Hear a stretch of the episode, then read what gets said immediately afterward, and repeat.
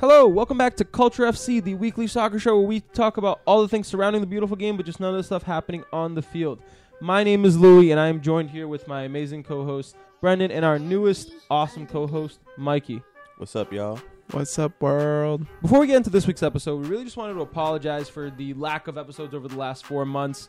Uh, a lot of stuff was going on in our personal lives. We decided to take a step back, reassess what we were doing, and kind of uh, see when we could come back with new, fresh ideas and really try to liven it up. So here we are. We're back. We're excited to be recording new episodes, and we cannot wait to show you guys all the new stuff we have coming out. So uh, hit that subscribe button. Make sure you check out our YouTube. It is www.youtube.com slash Trebl soccer. Please go subscribe because we do have a lot of awesome stuff coming your way. You can also follow us on Instagram at Trebl soccer. Keep up to date with us. We post a lot of funny shit on there. Please go give us a follow. We really appreciate that. And enough of our babbling. Let's get into this week's episode.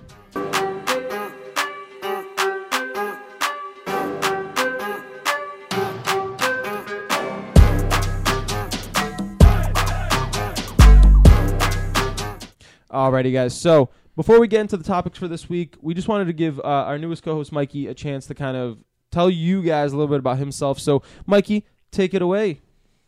Hey, y'all. Uh, I'm Mikey.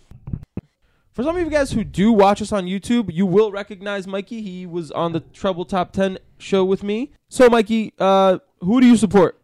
Uh, the mighty Arsenal. The mighty, mighty Arsenal. How long have you been a supporter of the mighty, mighty Arsenal? Since 2010. Since 2010. What made you become an Arsenal fan? Um, that World Cup, I found my favorite player at that moment, who was Cesc Fabregas, which because uh, the captain of Arsenal, still super young, and then he broke my heart. You you fell in love with the team after f- falling in love with Cesc? I fell in love with the team after falling in love with Cesc, yes. Mikey also really enjoys disappointment in his life, so he's been at home ever since. And if I'm not mistaken, you also have an Arsenal tattoo on your body, correct? Correct. 100%. So, so you're you're in it for life at for this life. point. When did you make that decision to go in it for life? Um, I about, just told you he's lo- really loves disappointment. but I think like two years in, Okay. after Cesc left for Barcelona, I was, I mean, looked glum for me. Yep. I wasn't going to support Barcelona though. Fucking So- hate that club. Yeah, Stupid bunch of pricks. we should have beat them in the Champions League. Anyway, Mike, is there anything else you want the Culture FC listeners to know about you? Cool. Sounds good. Anyway, and moving along to this week's topics, we really just kind of wanted to do a kind of a catch up episode and all the things that have gone on while we've been off the air. So, first, we want to start off with the big one Atlanta United winning the MLS Cup. Back in December, Atlanta United packed 70,000 people into the Mercedes Benz and pretty easily beat the Portland Timbers to a nice, uh, their first MLS Cup win. Did you watch the game though? I did. It was the first time I ever made bets on a game, and I lost all four of my bets. You lost all four of your bets. You Can made you bets on the game? Absolutely, it was the first time I ever went to can, sports betting. can you di- can you divulge into All what right, you so bet I for? thought that it was going to be Atlanta United. I'm pretty sure it was a bet on someone scoring in the bracket between the 20th and 30th minute. Pretty much just lost all the bets, um, which was surprising because I knew Atlanta were going to win, and I I bet that Atlanta was going to win, but I did it by the wrong margin. So it's all right. I just lost all over the place. Hey, they'll probably do it this year. You might have another chance to redeem yourself. Maybe, maybe so. I might just start taking up sports betting a little bit more often in my life. But anyway, but yeah, I mean, what I wanted to focus on with this topic is just what it means for U.S. soccer as a whole. I mean, we've exhausted probably everything we could possibly say about Atlanta on this podcast. If you've been listening to us for any amount of time, you know that we've had a pretty close connection with Atlanta, with their supporters. We've interviewed Greg Garza, so there's a lot of cool. We we do like Atlanta quite a bit, but what this win meant, at least in my eyes, is that the rest of the United States kind of started to pay attention to Atlanta. You know, seventy thousand people at a final, like that's crazy.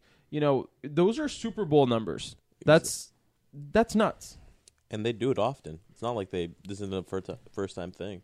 They do this often. Exactly, and it was just really good and awesome for them to do it in MLS final. You know what I mean? Where a lot more people were paying attention to the sport. Um, but you know, everybody's already talked about how great this part of the MLS final was. My favorite part about Atlanta winning the MLS Cup final is the fact that they took the MLS Cup to Magic City. For those of you who do not know, Magic City is a famous strip joint in Atlanta. The uh, the the At- Atlanta United had strippers' booties going up and down on the MLS Cup. and um, it's been described as a legendary strip club that should be familiar to anyone who knows anything about rap music. Some of the people who have attended said Magic City, Tupac, Biggie, Michael Jordan, and then um, Future's 35th birthday party. They actually renamed the club Future City. And Drake allegedly had an armored truck delivered hundred thousand dollars worth of mm, like cash to the strip club for said event. So tying into what Atlanta United kind of gathered from Atlanta Atlanta culture, like the rap music, this only solidifies just how intermingled those two things are. And it also adds for just like a, a killer, like historical event to happen. Now, like 20 years down the line, it's going to be like, hey, remember when Atlanta United won and brought their thing to the, the strip club? No, because my my theory on this is that every single club that wins the MLS Cup final needs to take the MLS Cup to their local strip joint because that's just what it needs to happen. Like we need to set a precedent from now on. It should be like champagne parades and you know celebrations and also strip club booties. Like that was what the MLS Cup deserved.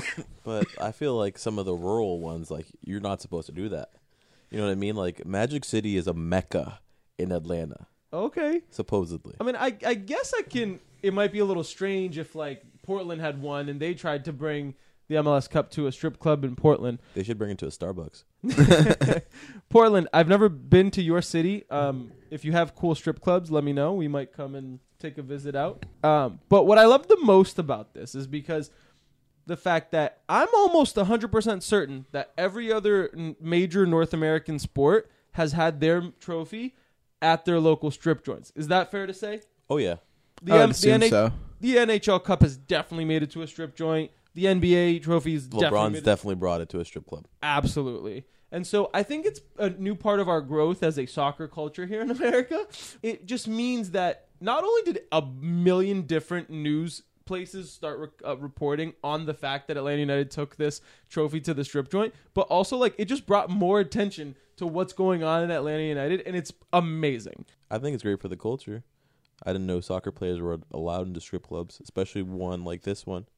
Right? You know what I mean? Like you have all of these celebrities, like B just said. You had Drake, all these different Tupac, all these crazy legends of the rap game at the strip joint, and now you have soccer players frequenting it. I think that's part of equality, and if this country stands for anything, it's equality. So stripper booties for everybody. I think it would have been hilarious because you got to assume that some of these dudes were a little uncomfortable going to Magic City. You have to assume that somebody on the Atlanta United roster was at least a little weirded out. I wonder just to be a fly on that wall to see like like all these dudes come in and just like see the one guy who's just like I'm going for the team but like I don't want to be here at but all. like, think about it. They also have like younger dudes on the roster, right? Like Andrew Carleton or some of these younger guys That's that true. are like they're they're up and comers. Like they're not 21. Like, could they go to the strippy? Like that's pretty dope. That's true. I did not think about that. So I mean that must be wall. dope. But anyway, I just I thought that was probably the highlight of the MLS off season. Um, And- I'm sure plenty of other stuff happened, like player movements or whatever. But yeah, just a quick little tidbit. I know we don't really talk results and stuff, but Almiron is now out of the MLS and into the Premier League, so that's a huge thing. Yeah, I mean, tw- I think it was like 24 million uh, U.S. dollars, which is like the biggest amount paid for an MLS player. It was crazy to see, and not to mention in three games with Newcastle, he's been he's been doing pretty well. He's been i- I've been involved. I've been watching just for him, just because to see how just his he's lightning out there, and he like you see him how bad he wants it, and I think that just goes to show that like the MLS is not like a, a lame game anymore. Exactly. They're they're showing the real deal. they're showing that players playing in the MLS bring big money like offers. Yeah, and, and it's funny because I've been on uh I've been on like the different MLS groups I'm on Facebook or whatever, and just kind of reading stuff online. A lot of people in the states have been following uh, Miguel Almiron specifically con- like, because they want to see how an MLS player does in the Prem. And so I think it was an amazing move for him. It was the right move for him. It was the right move for Atlanta. And you know they replaced him with a dude who had just won the Copa Libertadores with River, and it's like you you're it's a win-win-win for everybody. Atlanta gets a brand new young exciting talent Almiron gets his big money move to a major team in a major league, which he wanted. which he wanted, and Atlanta and MLS got twenty four million dollars in their pockets. And I mean, of course, there's plenty of Atlanta fans who miss Almiron, and I get that. But at the same time, like you're gotta have you have to evolve, right? And so I thought that was major. It's I think it's big for the for MLS for the league. You you're going to see a lot of players with real talent potentially leaving for big clubs. And I think it's interesting because you know the MLS has been making investments slightly different than they have in the past. You know, before a lot of the you know young DPS or or these major players on these teams, they were older guys that we've talked about a lot in this podcast. Older guys like Steven Gerrard, Frank Lampard, these guys that like they came over for a final paycheck. They didn't really produce all that much, but now you have a lot of teams that are investing in young South American talent. You know, you have Diego Rossi over LAFC who he's been having he had a very good first season with LAFC and if he can build upon that he might you know be another big money move. But there are a bunch of guys in the MLS I mean even uh, Tyler Adams for the New York Red Bull ended up moving to the Red Bull Leipzig in Germany for a good amount of money as well. And and how could we even forget uh, Alfonso Davies coming from the Vancouver Whitecaps to uh, Bayern Munich for what at the time was the most expensive amount paid by a, an outside club for an MLS talent And that was what, 17 million. something like that 15 17 something like that but it's been crazy because you know he's a huge talent so it's it's it's really good to see how the mls is growing in the global landscape of footy you know Exactly. um, and I, I think that we're we're hopefully going to see a, a new you know even uh, even Atlanta United's tifo for the MLS Cup was this big train that said MLS 3.0 and I think we're officially in that 3.0 era it's the you know it's a brand new time for the MLS and I think it's exciting for everybody who's who's a part of it It's definitely exciting. Another one of the major news stories that we missed while we were away was the Copa Libertadores final. Uh, we talked a lot about this as a preview um, in one of our last few episodes, um, and here's actually what we had to say about it.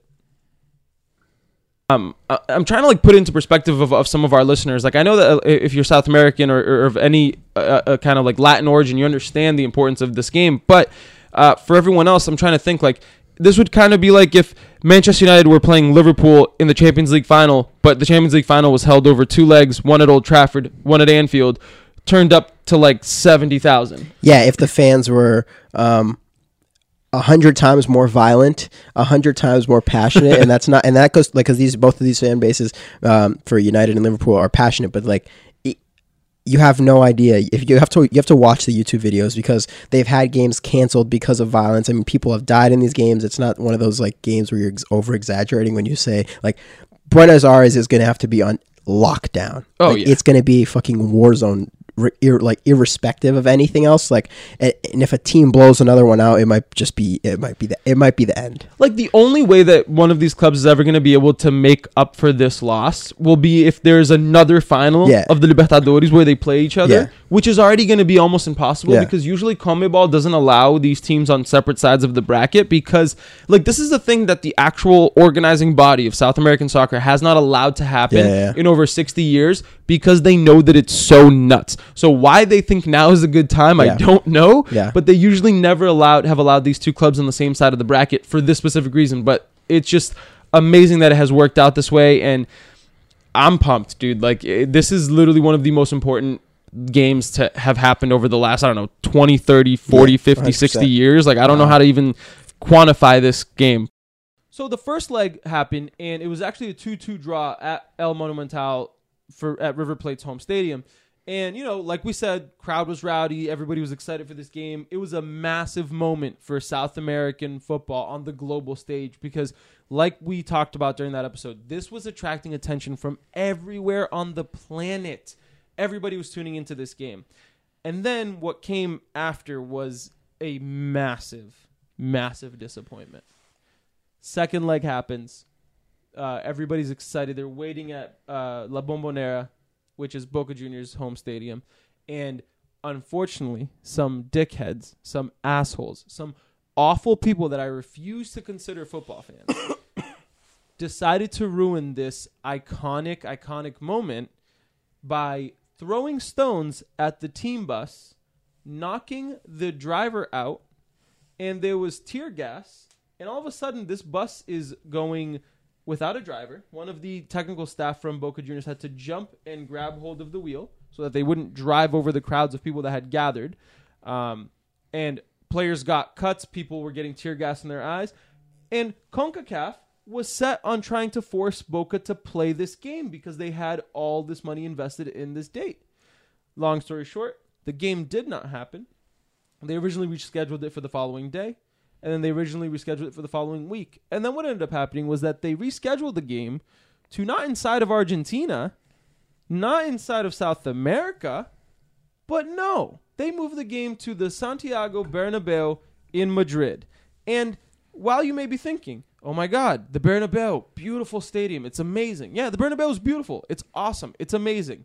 But you know what it is? It is also a stadium in the Spanish capital. The In Spanish capital the Spanish capital that rip, that literally stands for everything that the Copa Libertadores does not.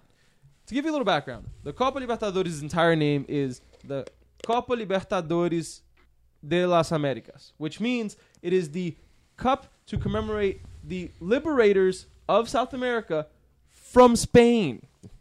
And what's in Madrid?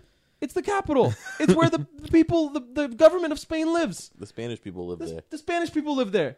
And the, do you know where the Spanish people also used to own? They used to own all of South America. So what I'm trying to say is that it was a, it was a massive slap in the face to all of South America actually, and even Central America that the the biggest game for our game in, in South America was moved to where the people who who oppressed our countries for so long.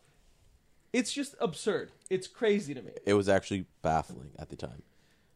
it was one of those things that made zero sense and everybody was just kind of like yeah but you know it's gonna be even more global now. More people are gonna care. And i'm like maybe. But at the same time it just it like when i tell you guys that that footy has history soccer has history i'm not i'm not like it, this is all tied to human experience. And so in my opinion like this though it was the worst place to move this game. Move this game to Brazil. Move this game to Chile, which is much safer than Argentina. Do not move it to the one place where you should not have moved it to. Literally, keep it on the same continent. I don't get it. Yeah, I was I was kind of taken aback because at first I was like, "Oh, that's kind of cool. Like globalization's awesome," but then at the same time, and even after hearing you kind of give a little bit more background information to someone who isn't really ingrained, I would say in Southern um, South American politics and what have yous, um, it it it just didn't seem like just to put even just looking at the money to go travel to that stadium for like a diehard fan, like they still did it, and I mean Some did. some did. Granted, the ones who could afford it, but I feel like it definitely took. It was way too big of a step. It was way too much. And I think that you just hit on the probably the mo- the biggest point about all of this is that the reason people were so excited about this is that this was going to be a final where all of the fans could actually attend. You know what I mean? Like if you were a Boca fan, you were going to the Boca leg of the game. If you were a River fan, you were going to the River uh, leg of the game. And the reason why is because we said this in the podcast, the last episode of the podcast, is that uh, Argentine football does not allow away fans because of how much violence there is. Um, but either Especially since these guys are direct rivals. especially because these guys are the two biggest rivals. On, on I I will say this is probably the biggest rivalry on the planet. I, I said this on the episode that Yep. we did. This is bigger than Real Madrid Barca. This is bigger than uh, Manchester United Liverpool. This is bigger than anybody you could think of. This is El Super Clasico. Like this is massive. I feel like Boca and River fans will die for their club.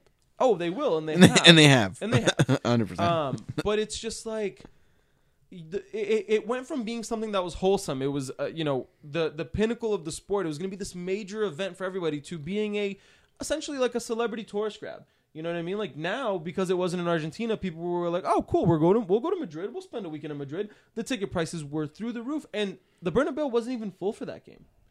It wasn't full, and so it all of it just ended up being yeah, River won, and they're gonna celebrate it as a win over their biggest rivals, but it definitely soured the experience, in my opinion. Hundred percent. If you're if you're a River or a Boca fan out there, send me a message. Send us a message on, on Instagram or something. I want to hear from you about how you feel about this final. Um, I have my personal feelings on it, but I don't support any either of your clubs, so I don't know. You guys, let me know. And if you aren't as versed in the topic as Louis is, uh, shout out to Copa ninety. Shout out to Copa ninety. Derby Days, they had one on El Super Clasico. If you guys haven't watched it, we recommend you should. It is an absolute phenomenal film. Uh, Eli Mengem and the guys at 90 really killed it with this one. It's like it's like an hour long, but honestly, it is worth every second. These dudes were on the ground for both legs in Argentina, and they did a phenomenal job. Like I could sit here and talk about it, but these dudes did such a good job that fuck it, go watch them. Um, honestly, it was really really good. Bringing it back stateside, talking about some more MLS stuff here. Over this past weekend, uh, the MLS unveiled a David Beckham statue. Now, I can talk about my love for Becks for hours for many Days. different reasons, but I want to ask the two of you guys. First off, have you guys seen this thing? I have. Uh, yes. I have. Initial thoughts? Initial thoughts. I didn't really love the statue. Like Not- it's it's cool. It's in action and everything, but overall, I didn't like. Kind of bringing back like the Ronaldo a little bit. Yeah, it's yeah, just like, is this Yeah, let's just a say it's thing not in as soccer? pretty as him. Yeah, Oh. I it was it was it was a little jarring. Like I get it. No statue's ever going to look as sexy as that man, but at the same time, it's just it something's off about it. Um but anyway, like B said, it's an action. It's kind of cool. The mural they did was pretty sick too, but bi- my my biggest thing about this statue is how we- how do you guys feel about the MLS giving David Beckham the statue? I love it. To be honest, I believe that David Beckham did a lot for the MLS. Not just his, you know what I mean, his game time playing at LA, what he did for MLS culture. He was one of the biggest players to come to the MLS at the time, um, Louder. Especially as a DP and stuff like that. People were not expecting LA Galaxy to sign a person like him, even though it was his, you know what I mean, his winding down days. Still had a huge impact. Uh, well, I actually think it's a misconception that people have that he was winding down. Like he was 31.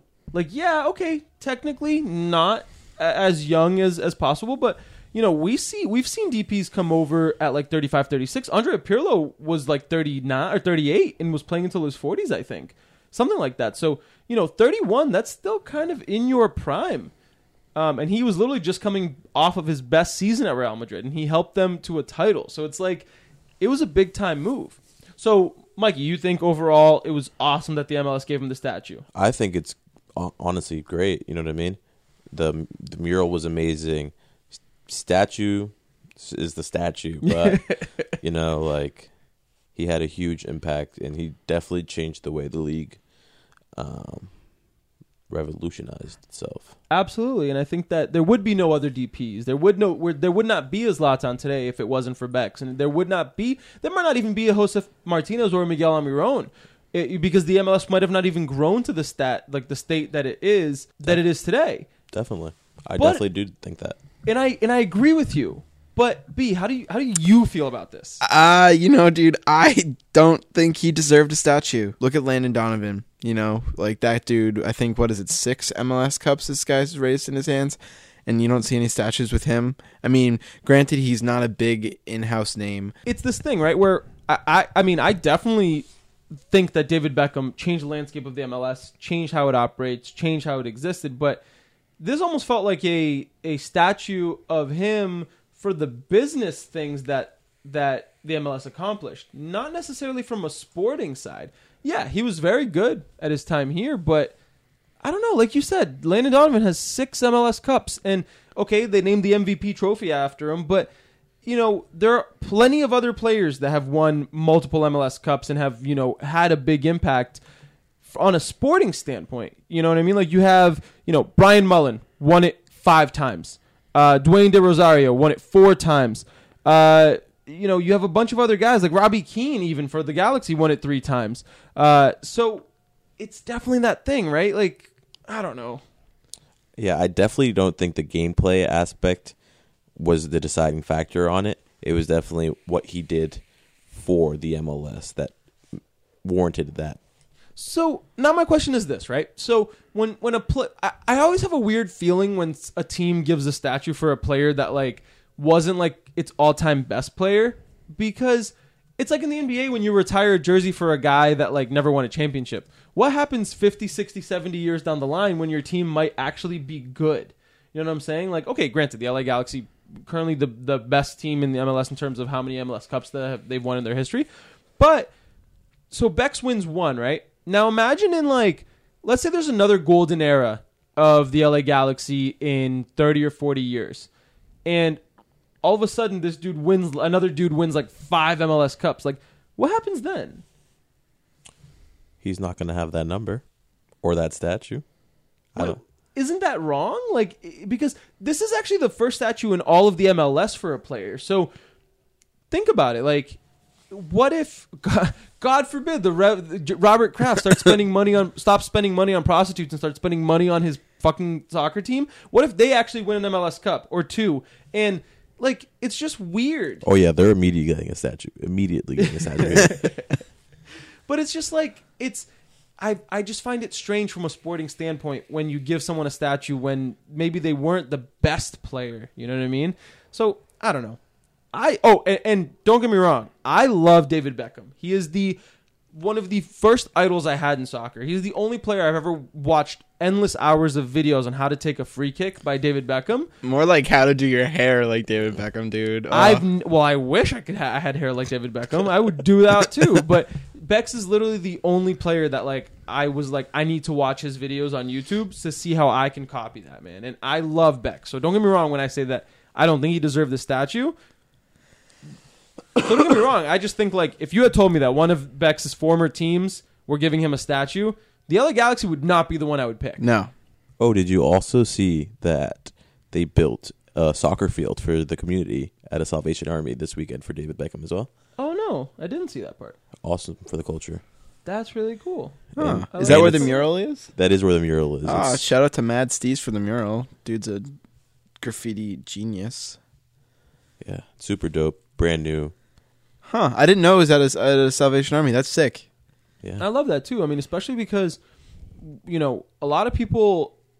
I've I've read it online that uh, people compare t- how a lot of NBA players came from playing street ball to how a majority of the best soccer players in the world came from playing street ball. So I love it when when club when clubs are building these you know these five side pitches or however big the pitch is in the community because it it really is an investment into uh, the community and future MLS success. You know what I mean? So I genuinely do love seeing that.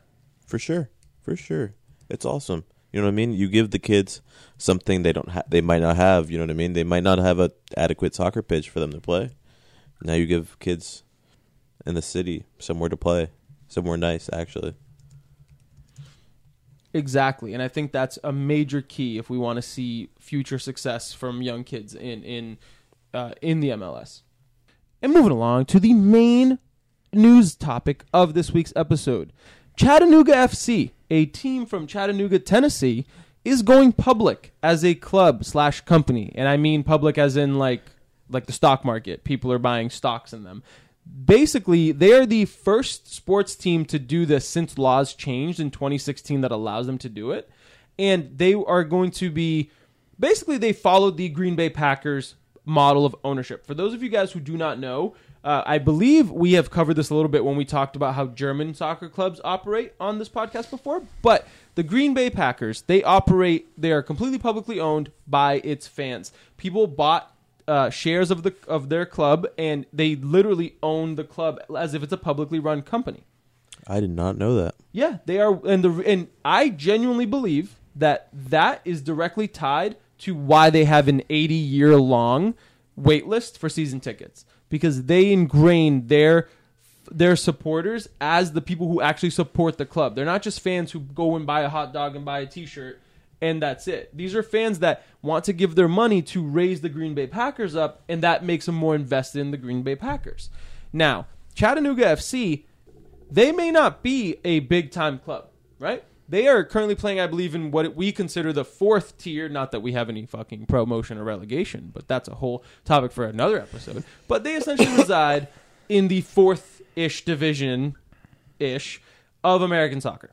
So the reason that Chattanooga FC wanted to go public in the first place is that they want to grow as a club. They see that clearly the MLS and U- the U.S. Soccer Federation are not going to do anything to help small clubs grow, and essentially the only way you can grow is if you're rich, which is bullshit, by the way. So Chattanooga FC shares my view on this, and they decided that you know what, we're going to raise money become a public company, take that money and reinvest in our club and reinvest in our culture and reinvest in our community. And so far it's been going pretty well. They've been able to sell their initial goal, which wasn't their total goal, but they are they were able to raise over five hundred thousand dollars in in uh, in revenue from selling shares. But I think this is amazing. I think that this is phenomenal for a club to be able to do this is it's a way of, of getting the American soccer community to support them. In a way, what's been happening is people from all over America have been buying shares of Chattanooga FC, not just the people in Chattanooga, Tennessee, because a lot of people see this almost as a fight against the establishment, quote unquote, of uh, the MLS and the USS USSF. Uh, they're realizing as well that clearly they don't care about the smaller clubs, and for for people to have promotion and relegation, they need to see that the smaller clubs matter. They need to see these smaller clubs can grow. So Chattanooga FC are taking their first steps into doing this. And they even quote it on the site of the uh, the WeFunder that they have. It says Chattanooga FC is challenging the hierarchy of American soccer. That patient yet aggressive ambition has been the trademark of Chattanooga FC. Our goal has always been to establish a community-based club that will be around for 100 years, like soccer clubs around the world. And I think that's a major, major key is that they view it and they want it to be a longevity thing. Um, but I just think it's awesome because they're not even charging that much, I guess, for a share in a way. But what are your guys' overall thoughts about this? This is great, to be honest.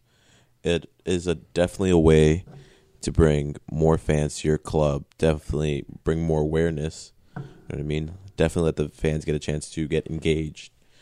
Make it feel like it's their club as well, not just the club they support. You know what I mean? Does And- that get, does that make sense?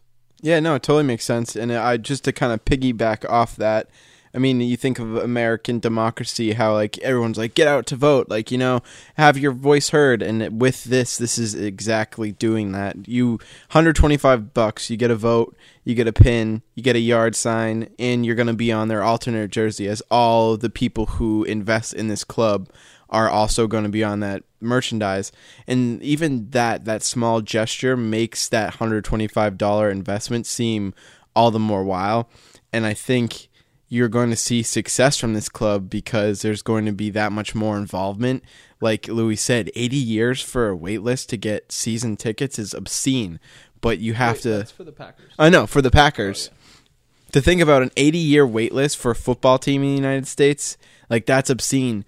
But when you think about what must go on to kind of create that community, wouldn't you want to emulate that any way you could? So I think by Chattanooga FC doing this, it only puts them in the fast track to becoming, I think, a big club.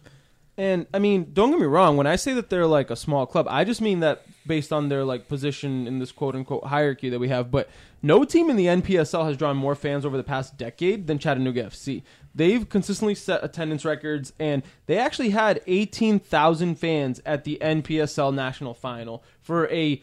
If you've ever even heard of the NPSL, congratulations, because most people in America have not. It is a very tiny league it is you know like i said it's the fourth ish tier of the of the american soccer whatever the fuck we have.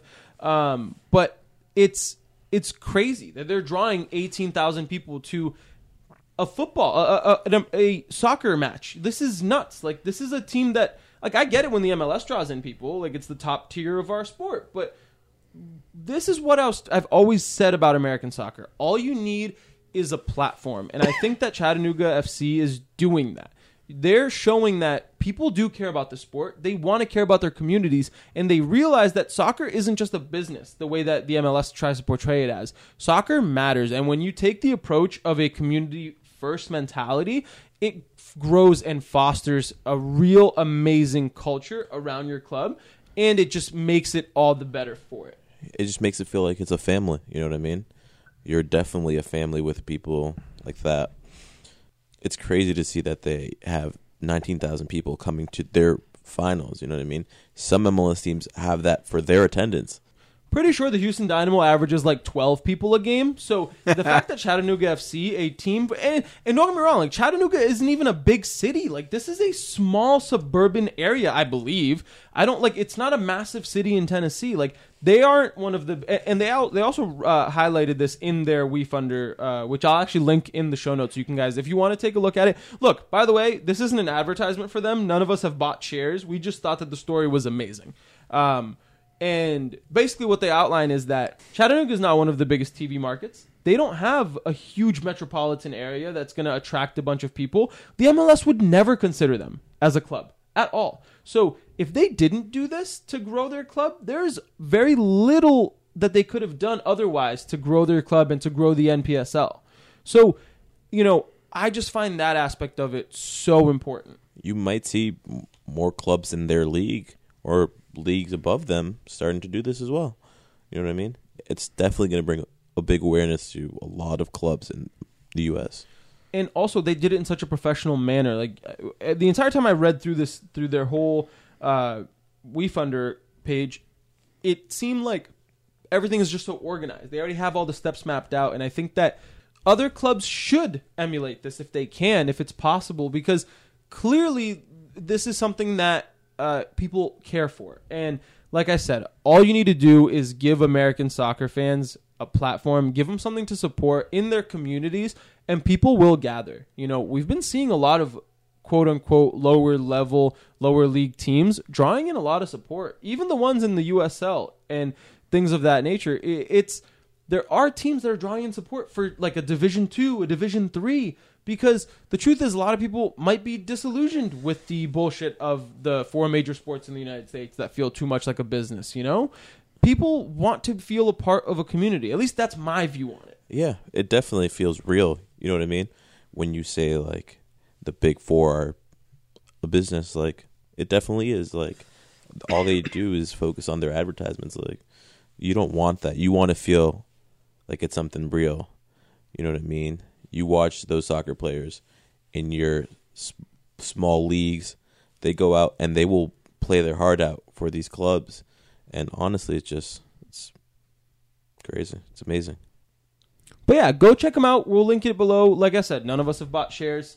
Um, we're not advertising this. We're literally just we thought it was such a phenomenal uh, thing that was going on, and we really wanted to put it out there to the 20 of you who hopefully will listen to this episode, since we have lost probably all of our listeners. Uh, we hope that you guys can go check it out. Go give them some support, Hey, if you're in Chattanooga, let us know. We'll come out to a game. please. We will fly down to Chattanooga, Tennessee. Hey, we're not investors yet. You know what I mean? yeah. I might want to see my name on that jersey. fair enough. Fair enough. Um, but I think that's a good place to put put a stopper in this, fellas. Uh, first episode back, feel a little rusty in terms of our podcasting abilities, but it'll be good. We'll be getting better from here on out. Uh, but let us know what you guys think. We want a little bit more involvement from our listeners. We want to kind of change a little bit how we do the podcast. Let us know what you like about what we do. Let us know what we can change. Send us a DM on Instagram. Shit, I don't know. You probably f- could probably find our personals on Instagram too. You DM us ourselves. I mean, just get in contact with us. Let us know what you think about the podcast. You could also find us on our. Wow, I can't believe I didn't mention this at the beginning of the episode. We have an entire Instagram dedicated to this ep- of to this podcast called Culture F.C. You can find us on Instagram. Find us there. DM us there. Let us know what you think. Let us know how we can get better. Um, Let us know what you want to hear. Absolutely. If you have any ideas for topics for the podcast, let us know. Uh, we, like I said at the beginning of this episode, we have a lot of things coming your way. We're doing a lot of things differently here at Trebl, and we really want to start to incorporate a lot more of the very few people who listen to us. Uh, so give us a shout, give us a DM, and yeah, help us grow. We we really appreciate you guys listening, and we love you. Final thoughts, guys. I'm just gonna say it now. I forgot what I was gonna say.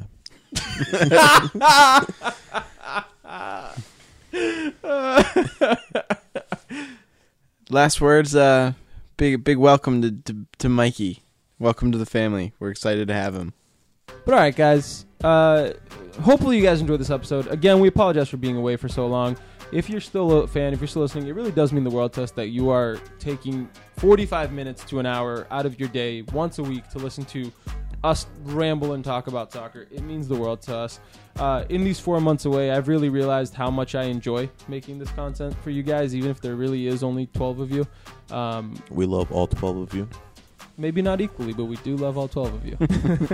but we- no, seriously, I, I, we, we, I think I can speak for all three of us in saying that the three of us love talking about soccer, and it's just something that we want as a part of our lives. So being able to put out this podcast, just it means the world to us. But you know, getting feedback and knowing that there is people who listen weekly really does make a whole lot of difference for us, and it's just awesome to be back. It's awesome to be here. And again, thank you for Mikey for joining us on this uh, next part of our journey. And uh, tune in next week. We might have more surprises for you. Like I said, we are changing things here. And yeah, catch you next week.